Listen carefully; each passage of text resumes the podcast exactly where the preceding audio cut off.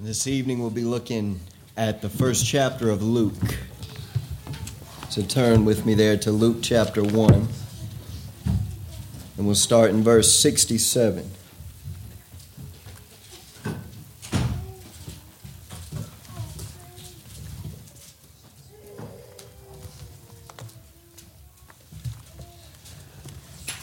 Luke chapter 1, verse 67, and, and we're going to be reading through to the end of the chapter to verse 80. The song of Zacharias, also known as the Benedictus. Let us read. And his father, Zechariah, was filled with the Holy Spirit and prophesied, saying, Blessed be the Lord God of Israel, for he has visited and redeemed his people, and has raised up a horn of salvation for us in the house of his servant David, as he spoke by the mouth of his holy prophets from of old, that we should be saved from our enemies and from the hand of all who hate us, to show the mercy promised to our fathers and to remember his holy covenant, the oath that he swore to our father Abraham, to grant us that we, being delivered from the hand of our enemies, might serve him without fear, in holiness and righteousness before him all our days. And you, child, will be called the prophet of the Most High. For you will go before the Lord to prepare his ways, to give knowledge of salvation to his people in the forgiveness of their sins, because of the tender mercy of our God, whereby the sunrise shall visit us from on high, to give light to those who sit in darkness and in the shadow of death, to guide our feet into the way of peace. And the child grew and became strong in spirit, and he was in the wilderness until the day of his public appearance to Israel. Let us pray. Our good and gracious God, we come before you to worship and adore you as you are revealed to us in your word. Grant to us your Holy Spirit Lord, grant unto me utterance and grant a hearing ear and soft hearts unto your people, that we may be taken up with the glory of Christ. Bless the meager efforts of your servant. And we will thank you, God Almighty, in the name of Jesus Christ our Lord. Amen. So, the portion of prophecy that I just read to you, it denotes a major shift in the history of redemption. Zacharias was the last of the Old Testament prophets. He himself was standing on the threshold of the dawning of the new. The beginning of this chapter, I'll just give a quick recap for introduction for some of the children here and those who may not be familiar with it because there's a lot that happens in this very long chapter of Luke, uh, chapter 1.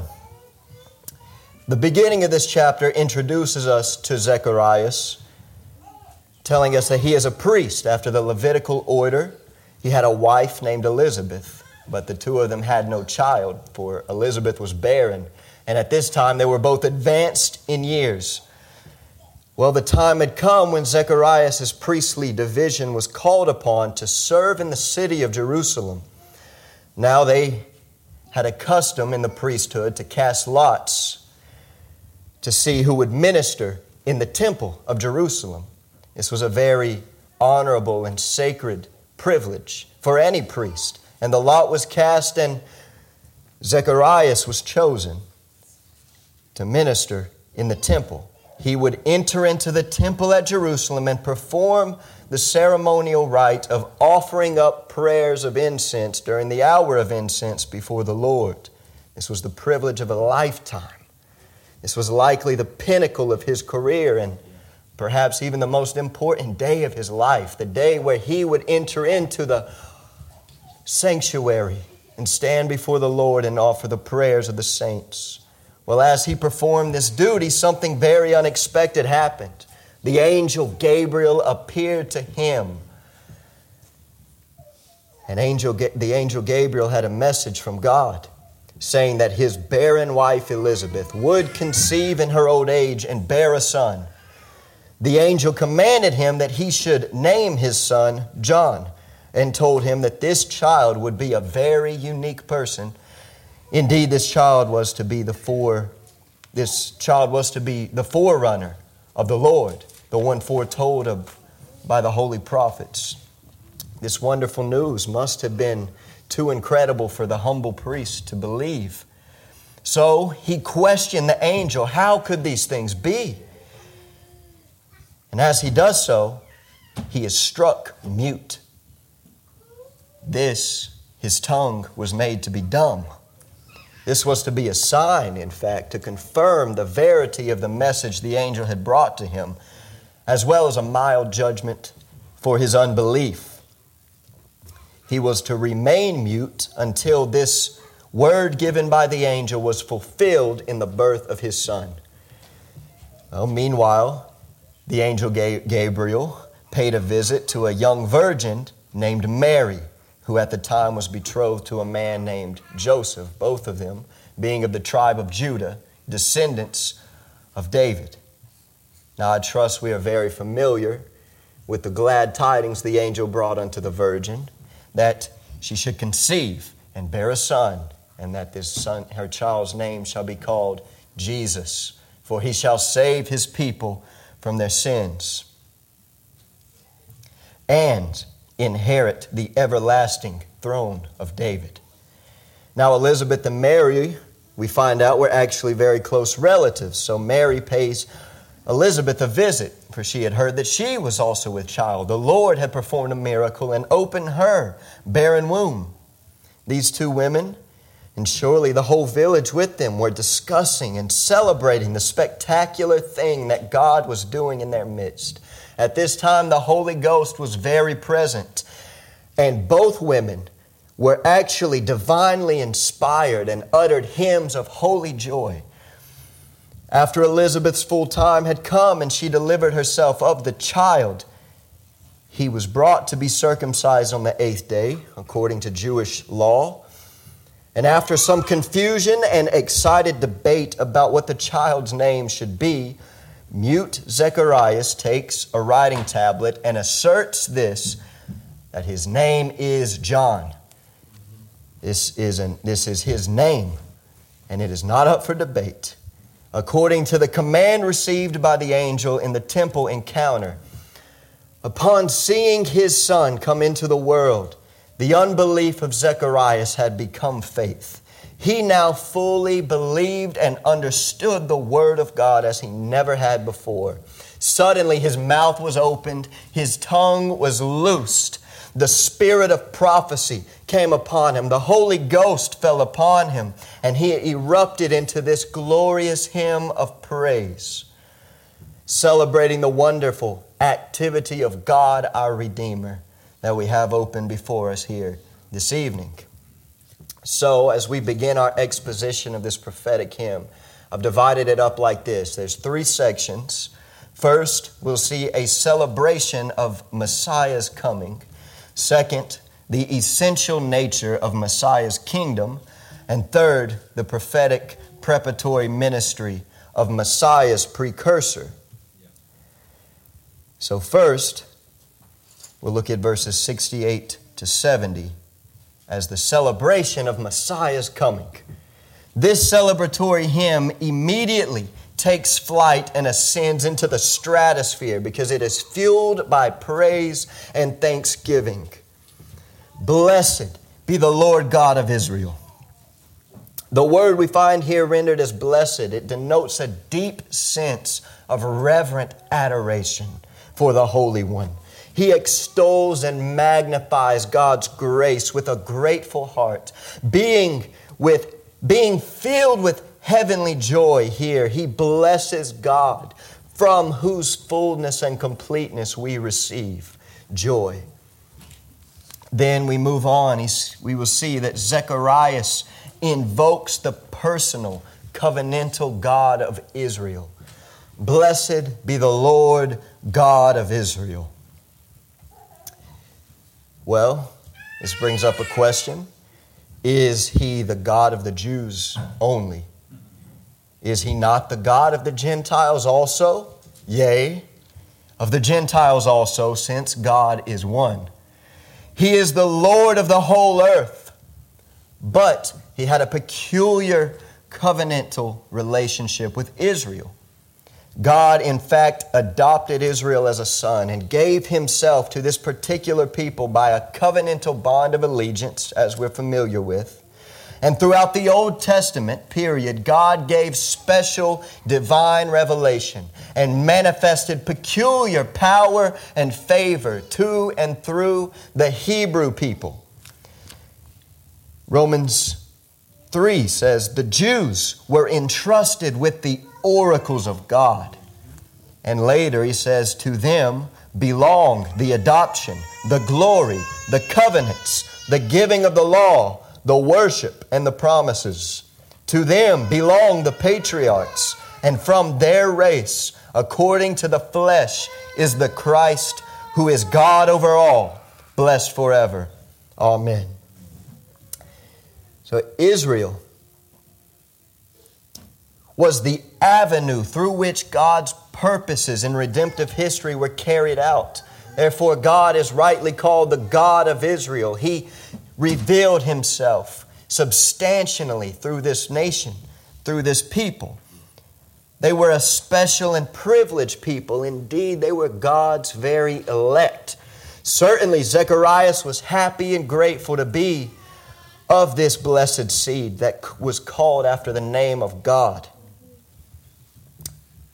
So then, how do we, who are Gentiles by birth, learn to rejoice in this God of Israel as Zechariah, a Jew of the tribe of Levi, did?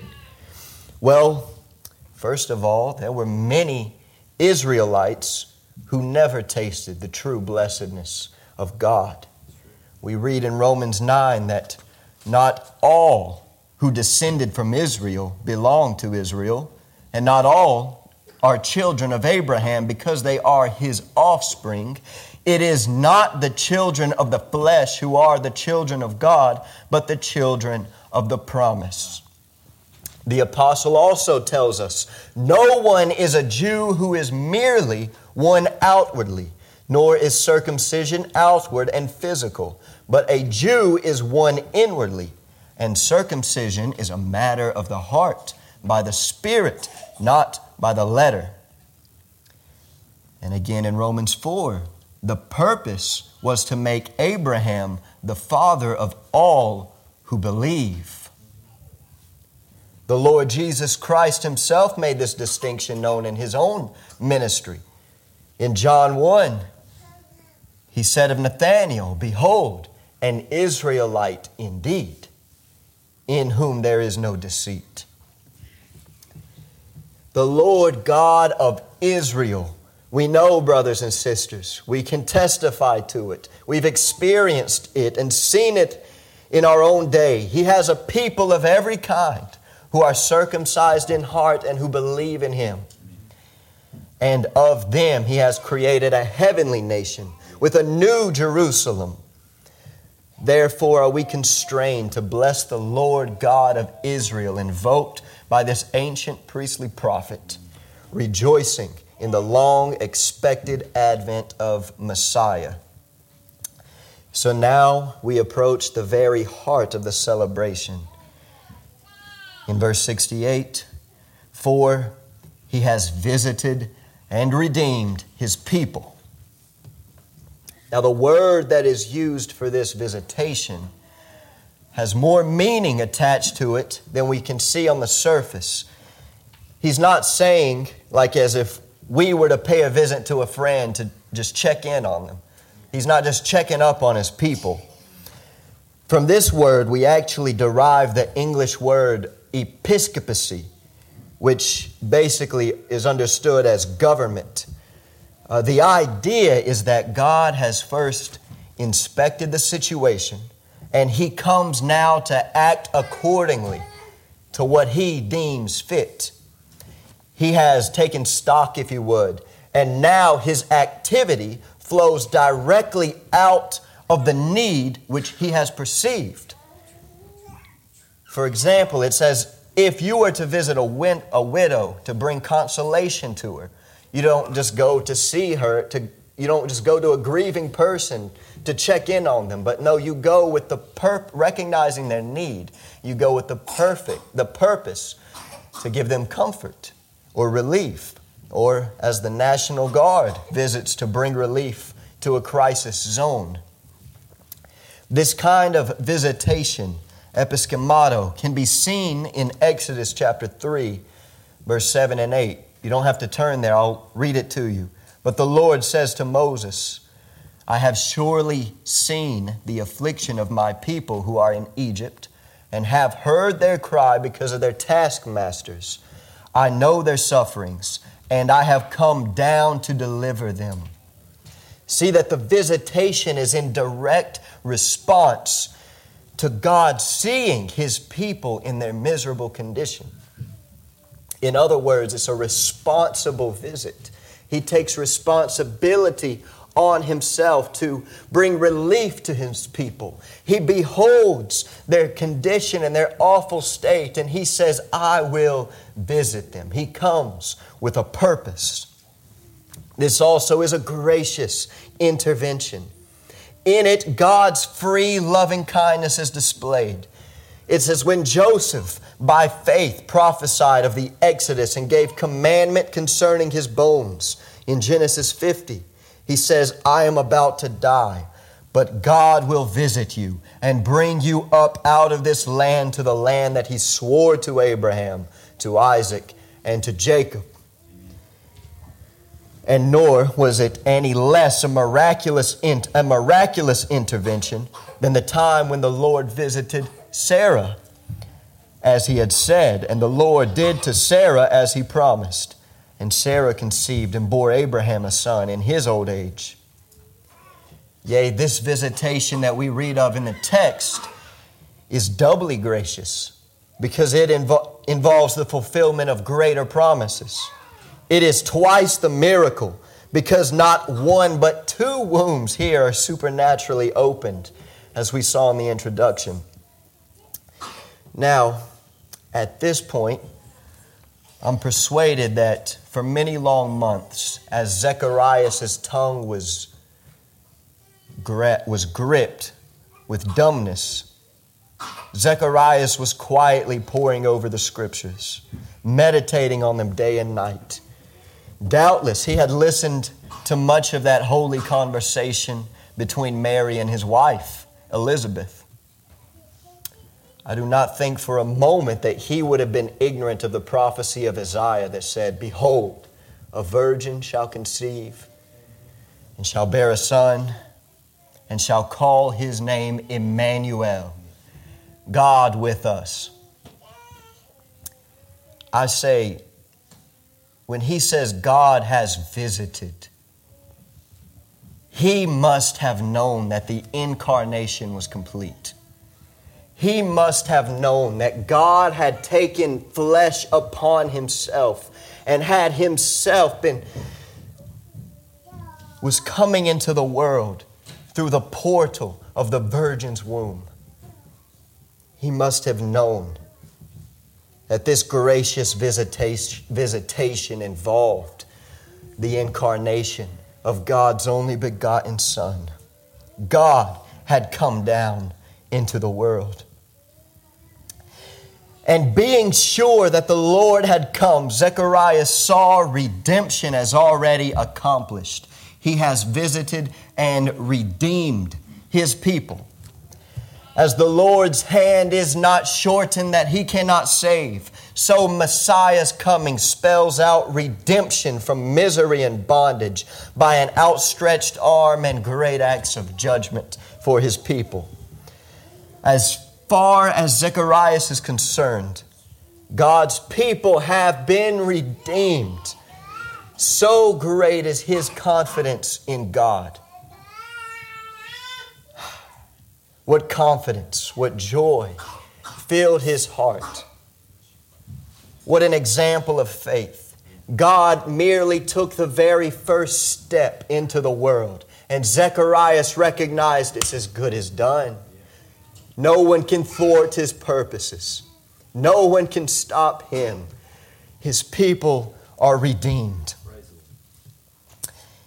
We proceed now to observe the following rich remark in verse 69 and has raised up a horn of salvation for us in the house of his servant David, as he spake by the mouth of his holy prophets of old. Now it's very fitting what we heard from the public reading of Scripture concerning God's faithfulness in preserving the Davidic line and raising one up from that household. Here, um, Matthew Henry gives fuel to devotional thought. He says concerning this horn that this horn denotes three things. First, it is a horn denoting it as a high salvation. It is one honorable and full of dignity. It is one raised up above its peers. It is one resplendent with the majestic honor of God Himself. Second, it is a plenteous salvation. It is a cornucopia, a horn of plenty, filled with salvation, abundant and full of salvation that can never be exhausted. Thirdly, it is a powerful salvation, affecting salvation with irresistible force, which no foe can withstand. God has raised up this horn of salvation for us in David's house as a banner and signal of salvation as he spoke by the prophets. Here I'll quote Isaiah 11:10. In that day the root of Jesse who shall stand as a signal for the peoples. A signal of what? A signal of salvation. A signal of redemption. But in the text I just quoted you, the prophet said the root of Jesse, which was David's father, which points to the obscurity of Christ's coming. He did not come in the pomp and splendor of a king, but he came out of obscurity. He, he came out of Bethlehem, though you be little among the nations. Zacharias knew that Mary and Joseph were descendants of King David. But at this time, the royal line was nearly lost in obscurity and all but forgotten.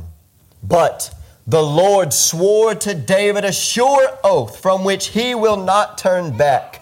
One of the sons of your body, I will sit on your throne.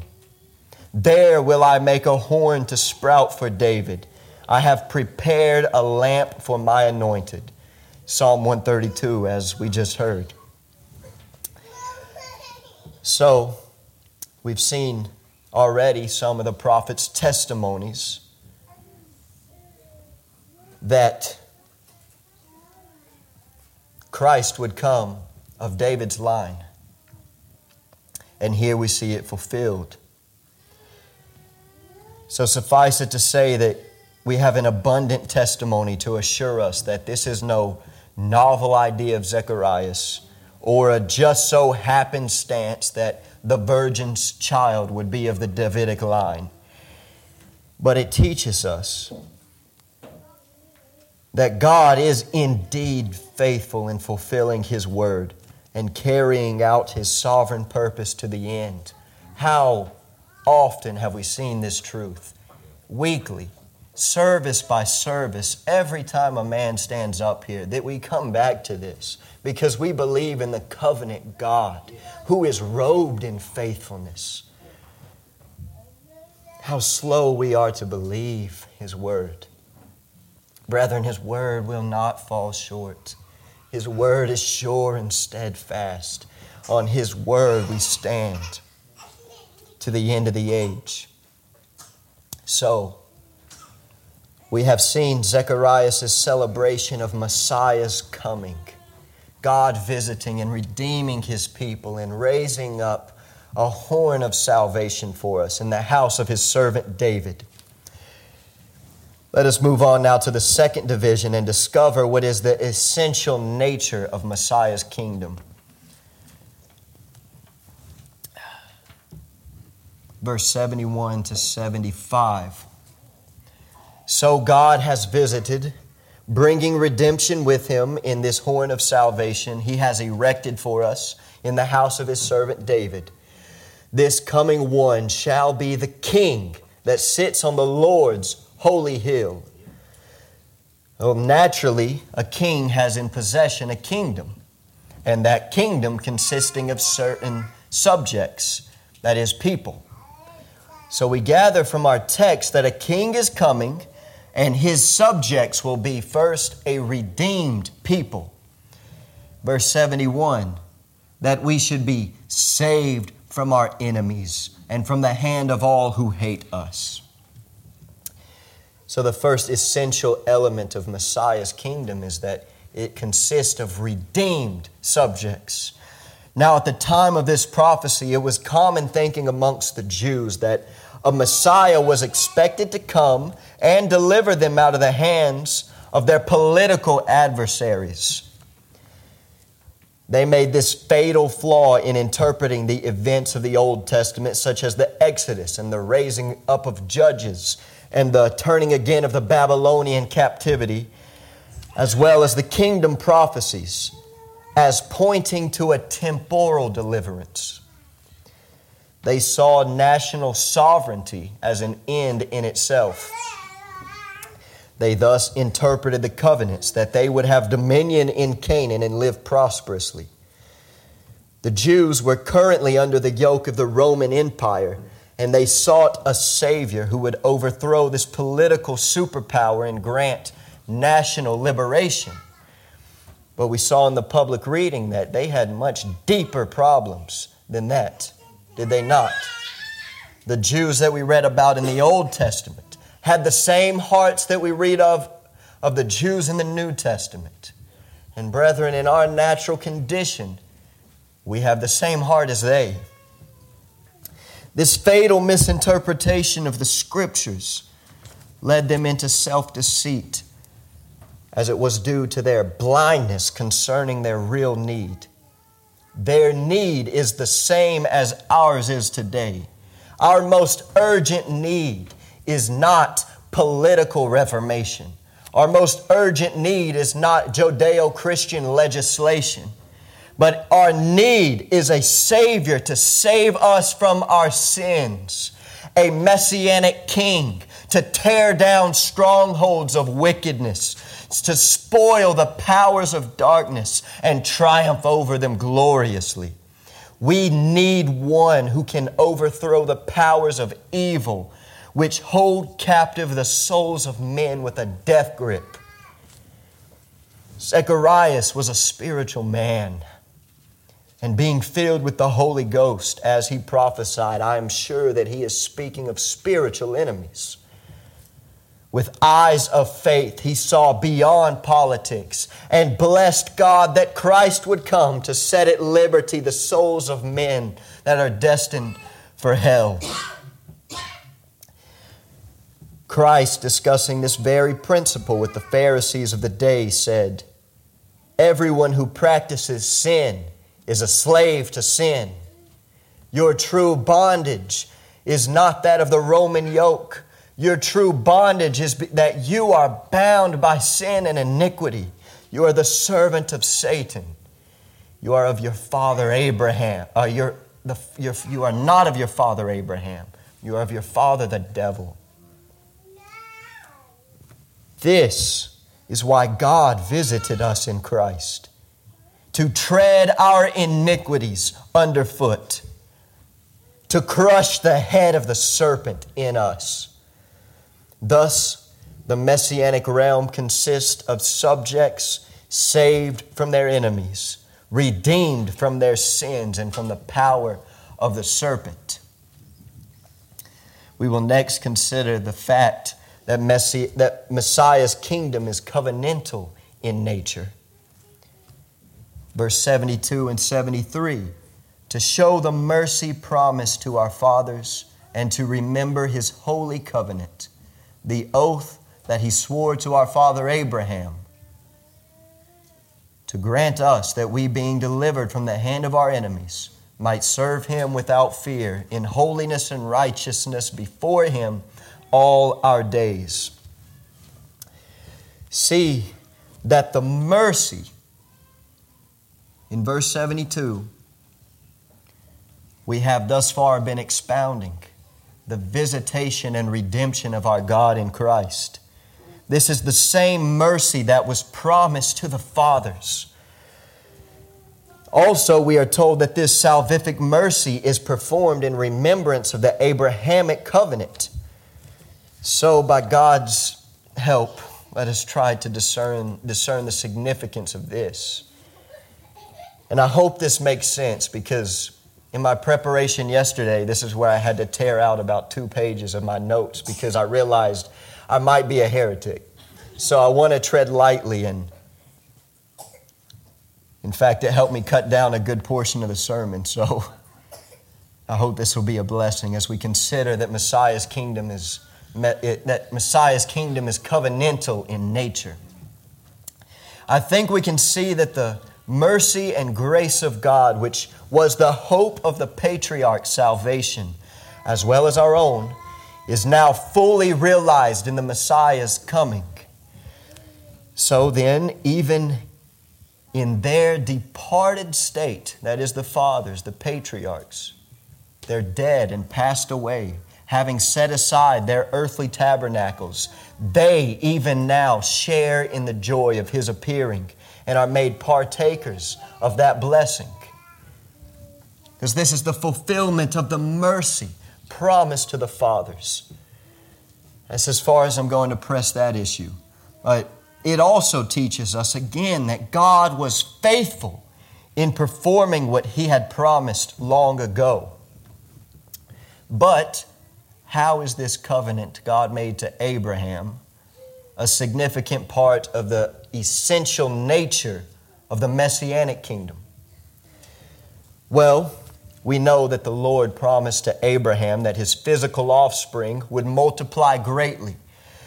And of them the Lord would create a great nation, even Israel. This Israel would inherit the land of Canaan and dwell therein. Now, their comfort and longevity in the land would be based upon their adherence to God's law. And this, I think I can refer you back to last week's sermon that Brother Austin gave us, really laying out beautifully for us how that through obedience, the children of Israel were granted covenant blessings. They were granted military conquest and victory. Uh, they, they took over the promised land.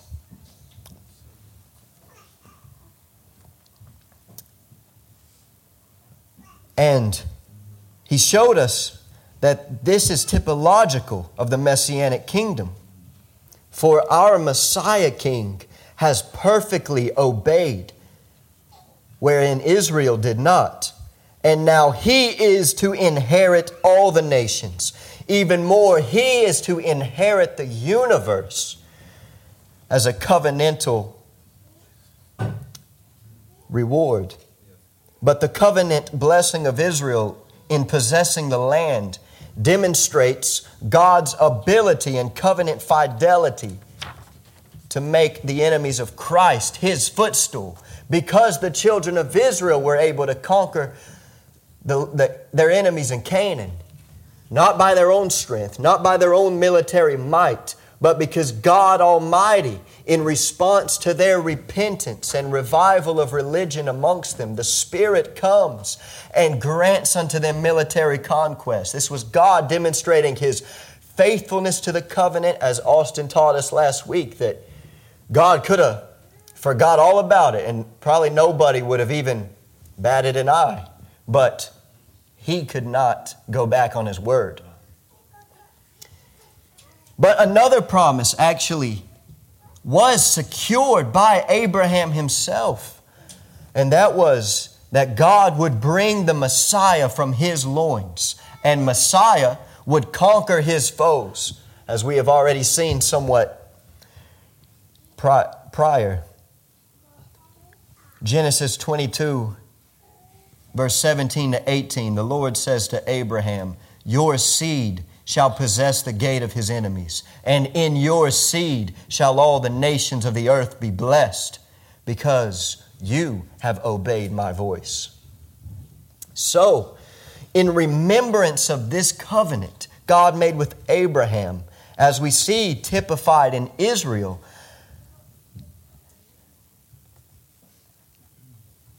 This is fulfilled here in your hearing.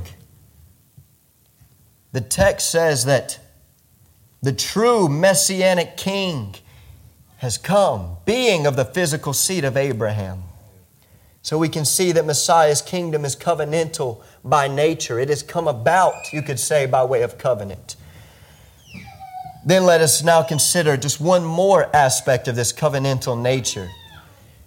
In the 110th Psalm, we read this in the third verse Your people will offer themselves freely on the day of your power.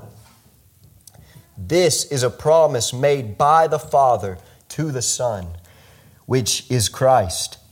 This shows that Christ has a people given to him by the Father by way of covenant, and this people will serve him willingly. Hence, what follows next in our text, verse 74 and 75, that we, being delivered from the hand of our enemies, might serve him without fear, in holiness and righteousness before him all our days. The end of the redemption is just that a redeemed people serving the Lord according to the eternal covenant of redemption made within the Godhead, that the Son would redeem a people for himself and he would present them acceptable before the Father to render service unto him. This is the end of the covenant. This is the end of the redemption that Christ would have a people redeemed of their sins and that they would serve him forever. We saw in the public reading how even when the children of Israel had national sovereignty, which they looked at as an end to themselves, their hearts were wicked and they turned away from their God. But our Lord has made a covenant that says, I will write my laws upon their hearts, I will write my ways upon their minds, and they will obey me. They will not go back to their wicked ways. How wonderful it is that we are saved out of the hand of our enemies to the end that we may be His and serve Him. We are liberated from sin that we may find our chief purpose and blessedness in worshiping and serving Him. And we are constrained to serve Him not by terror, but by redeeming grace and His loving kindnesses He has commended towards us in the great salvation He has wrought out for us, wherein the Lord has taken away the judgments against you. He has cleared away your enemies. The King of Israel, the Lord is in your midst, a mighty one who will save. He will rejoice over you with gladness. He will quiet you by His love.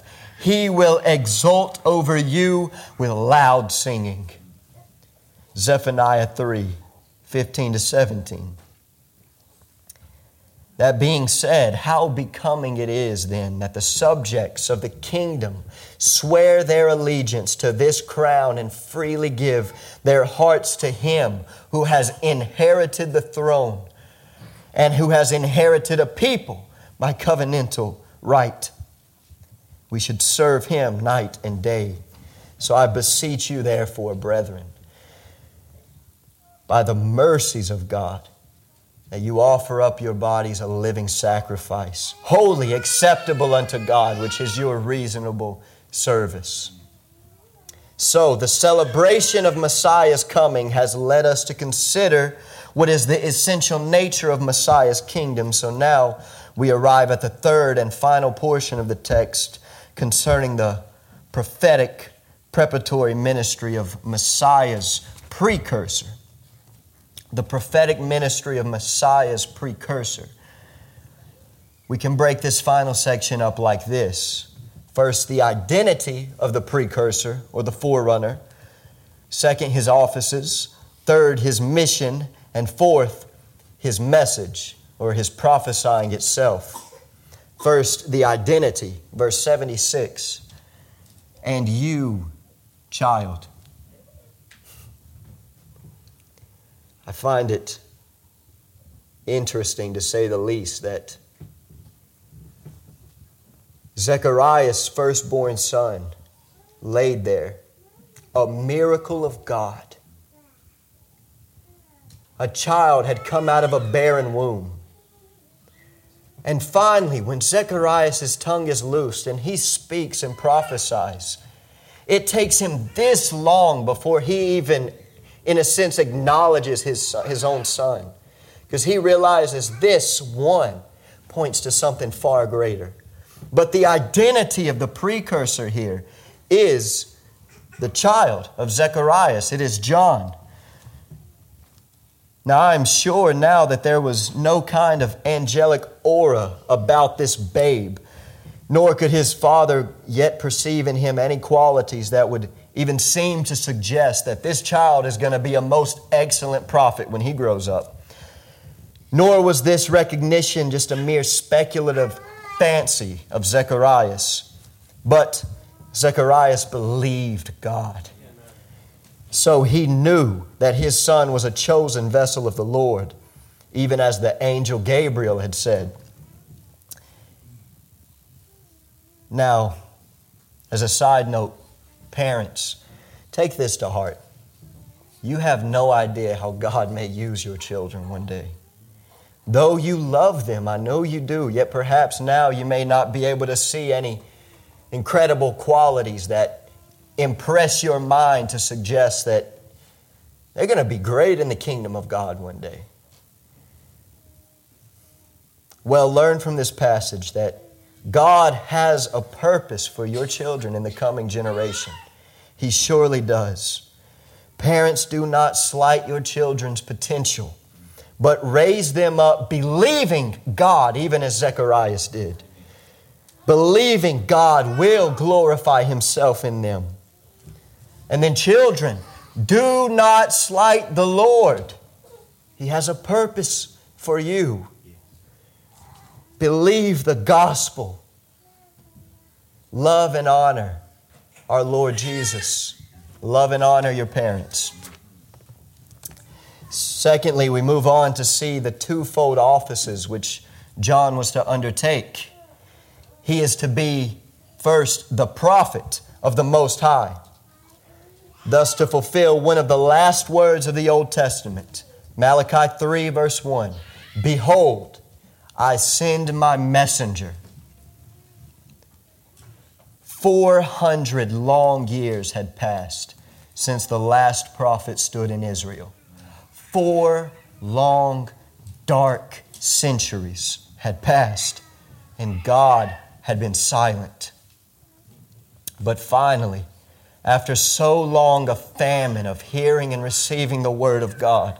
A prophet is raised up in Israel once more to declare, Thus saith the Lord. God has a word for this generation, and it comes through the mouth of his prophet, John the Baptist. Then, not only is he a prophet, John is to be also a harbinger for you will go before the Lord. He is to be the one that the prophet said would immediately precede the coming of the Messiah. He is the one that is to make the people aware that the expected arrival of the Lord is imminent. He is that day star on the horizon that says the light is soon to come. Thirdly, what is his mission? You will go before the Lord to prepare his ways. His mission is to prepare the people to receive Messiah at his appearing. Now, the word prepare means to make ready, but here in the original, it especially regards internal fitness. It aims at the inner man, at the spirit, at the heart. John's mission was to make ready the hearts of the people to meet their God, the true Christ. For behold, he who forms the mountains and creates the wind and declares to man what is his thought, who makes the morning darkness and treads on the heights of the earth. The Lord, the God of hosts, is his name. Amos 4. His mission is to prepare the people to meet this one. Your God is coming. Prepare the way. Finally, we are given some detail concerning John's prophesying. His message, I think, is threefold. It is first a declaration of the forgiveness of sins. To give knowledge of salvation to his people in the forgiveness of their sins. He publishes salvation for sinners. He uproots their pride and convinces them of their gross sin. But then he brings glad tidings that God offers pardon to any of them who will have it. He calls for repentance from dead works and a turning by faith to the living God. For God would have them to be reconciled unto Himself, that He may deal kindly with them. He publishes self remission of sins. And here we're getting to the very heart of the gospel, are we not? Secondly, we see the gospel that He makes known excuse me, he makes known the source of the salvation that is in this gospel. The source of it being the tender mercy of our God. Verse 78. The literal translation is this not the tender mercy of our God, but the bowels of our God. This more vivid description illustrates more fully the passionate desire of God to save sinners. In beholding mankind in our miserable, lost, and ruined condition, God's bowels were moved with compassion. The word intimates deep, distressful pains gripped God for so much pity and sympathy for you in your wretched condition. We do not serve an unfeeling God, but a God who has brought salvation as a result of the, of the moving of the most inward and intrinsic part of his being. The deepest love, incomprehensible, the deepest, most intrinsic, most incomprehensible pathos of the Holy Trinity brought this remission of sins for us. In light of that, forsake your own wretched righteousness. God pities the fool who rest in his own righteousness. But in the last day, there will be no more pity found, but only a fearful looking, to, looking forward to of judgment. So examine your heart and commit your soul unto this merciful and loving God who offers remission of sins freely by his grace according to the bowels of mercy that are found in Him. Then at last we see that John was to bear witness of the light to come.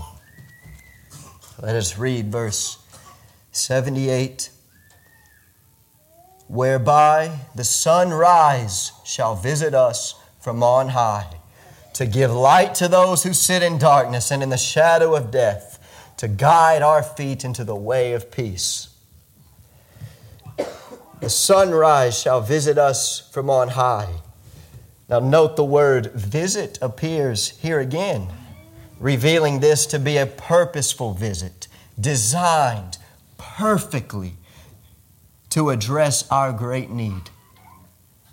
The sunrise here is without a doubt a reference to Malachi 4, verse 2. Quote, But for you who fear my name, the Sun of Righteousness shall rise with healing in its wings. Thus, the close of the Old Testament leaves us looking for the dawn of a new day.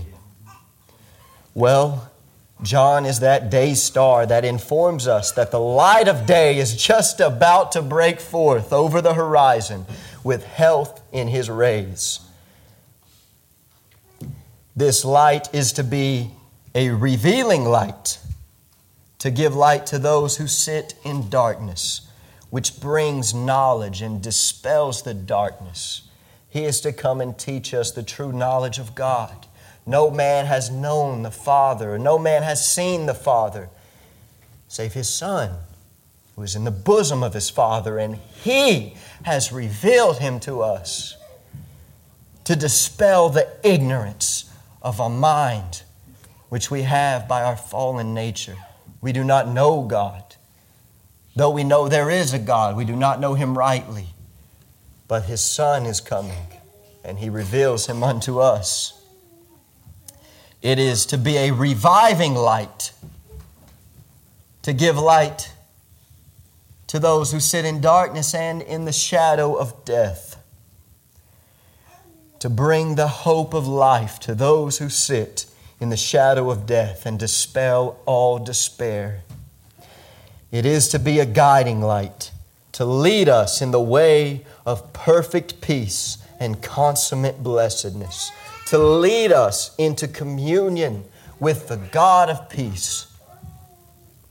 This day spring, this sunrise, shedding this trifecta of radiance abroad, is no other than the Lord Jesus Christ that holy thing in the womb of the Virgin, the Son of David, the Son of Abraham, the Son of God, inheritor of all, blessed forever. Amen.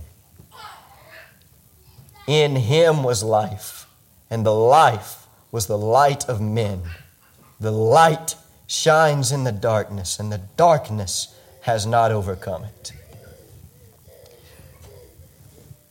So, we see in this blessed prophecy, I believe, much richness of Christ. So now I'd ask you to think personally and reflect.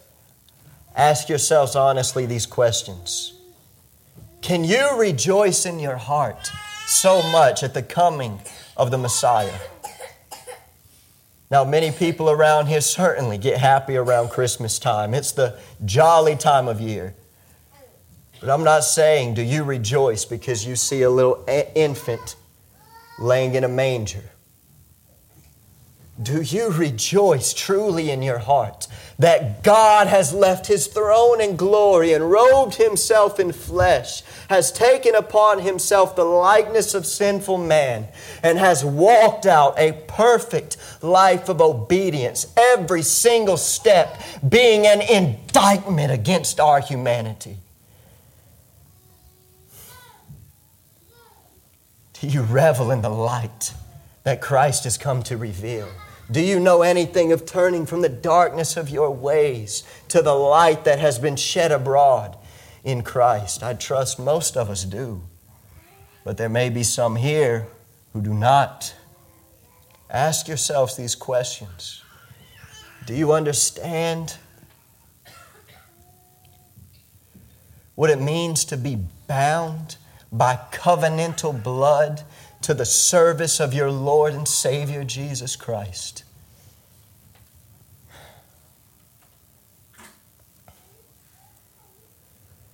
Is this the gospel that you believe?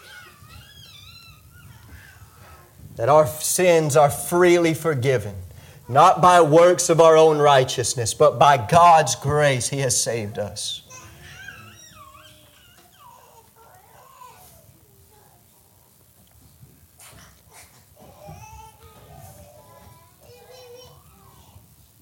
If we do, I trust we know of the hope it brings, that it dispels darkness. Let us pray.